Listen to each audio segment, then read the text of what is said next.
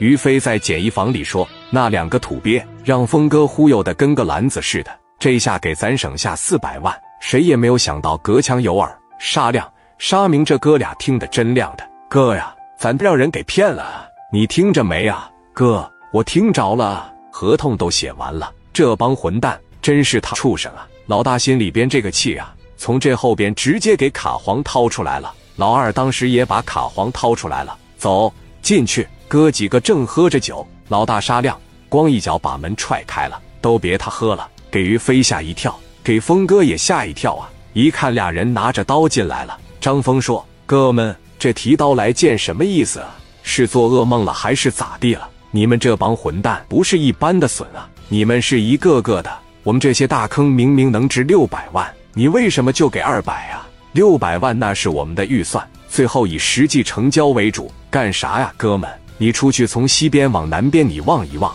他乃值六百万呢？拿二百万偷着乐去吧。”别喝点酒，拿着小刀搁这比比划划的。你俩是玩这个的选手吗？掏出来吧，小飞。张峰在青岛绝对算是二线大哥，虽说带混不混的，也不可能让两个村霸给吓唬住。飞哥从那脚底下嘎巴的一下子给五连子就瞪出来了，怎么的比划比划？于飞一炉糖火朝这桌旁边，哐一下子就楼响了。哥们，好好的，咱弄点钱算了。这几个大坑，你们一家子整二十万吧，村里边也得整几十万吧，还想咋的？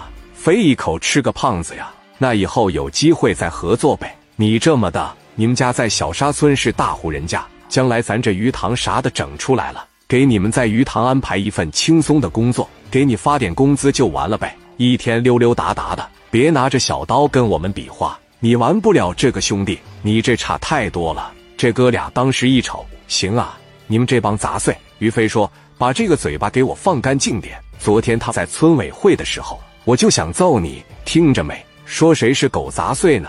你再给我说一遍试试。看你们都是农民，我不难为你们。但凡你们要是在道上走的，就刚才你这句话，我给你把腿打折。听着没？滚蛋！少他惹我，滚！这哥俩当时一瞅人是真家伙，五连发哐哐都给你打响了，就说行啊，我看看你们这鱼塘能整成不？”说完这话，这哥俩扭头就走了。张峰当时一瞅，纯纯神经病！村里边小村霸跟真正黑社会干部扯淡一样。那飞哥当时把五连发往地下一放，来来，接着喝酒，别因为这点事影响心情。事情过了几天，工期还是非常快的，已经有三四个鱼塘被收拾出来了。鱼塘整了七万块钱的鱼苗子，咕咕棱棱的就全干进去了。这一切都相当的顺利，但是沙亮。沙明这哥俩当时也看着了，心里边恨的实在是不行了。这一咬牙就说了：“他们每天晚上在这个简易房里边吃完饭就睡觉了，差不多也就是凌晨四点来钟正睡得香。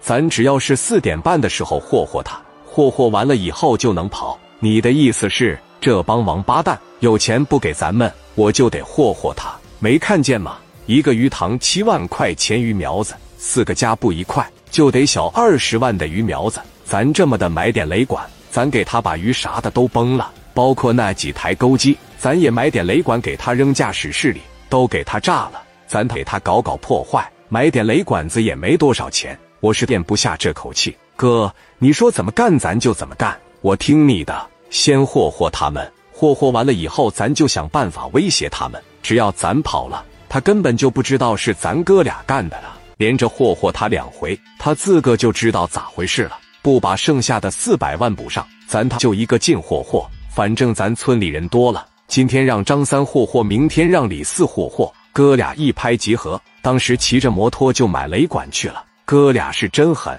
一共花了一万多块钱买雷管，俩人大包小包的就拎回来了。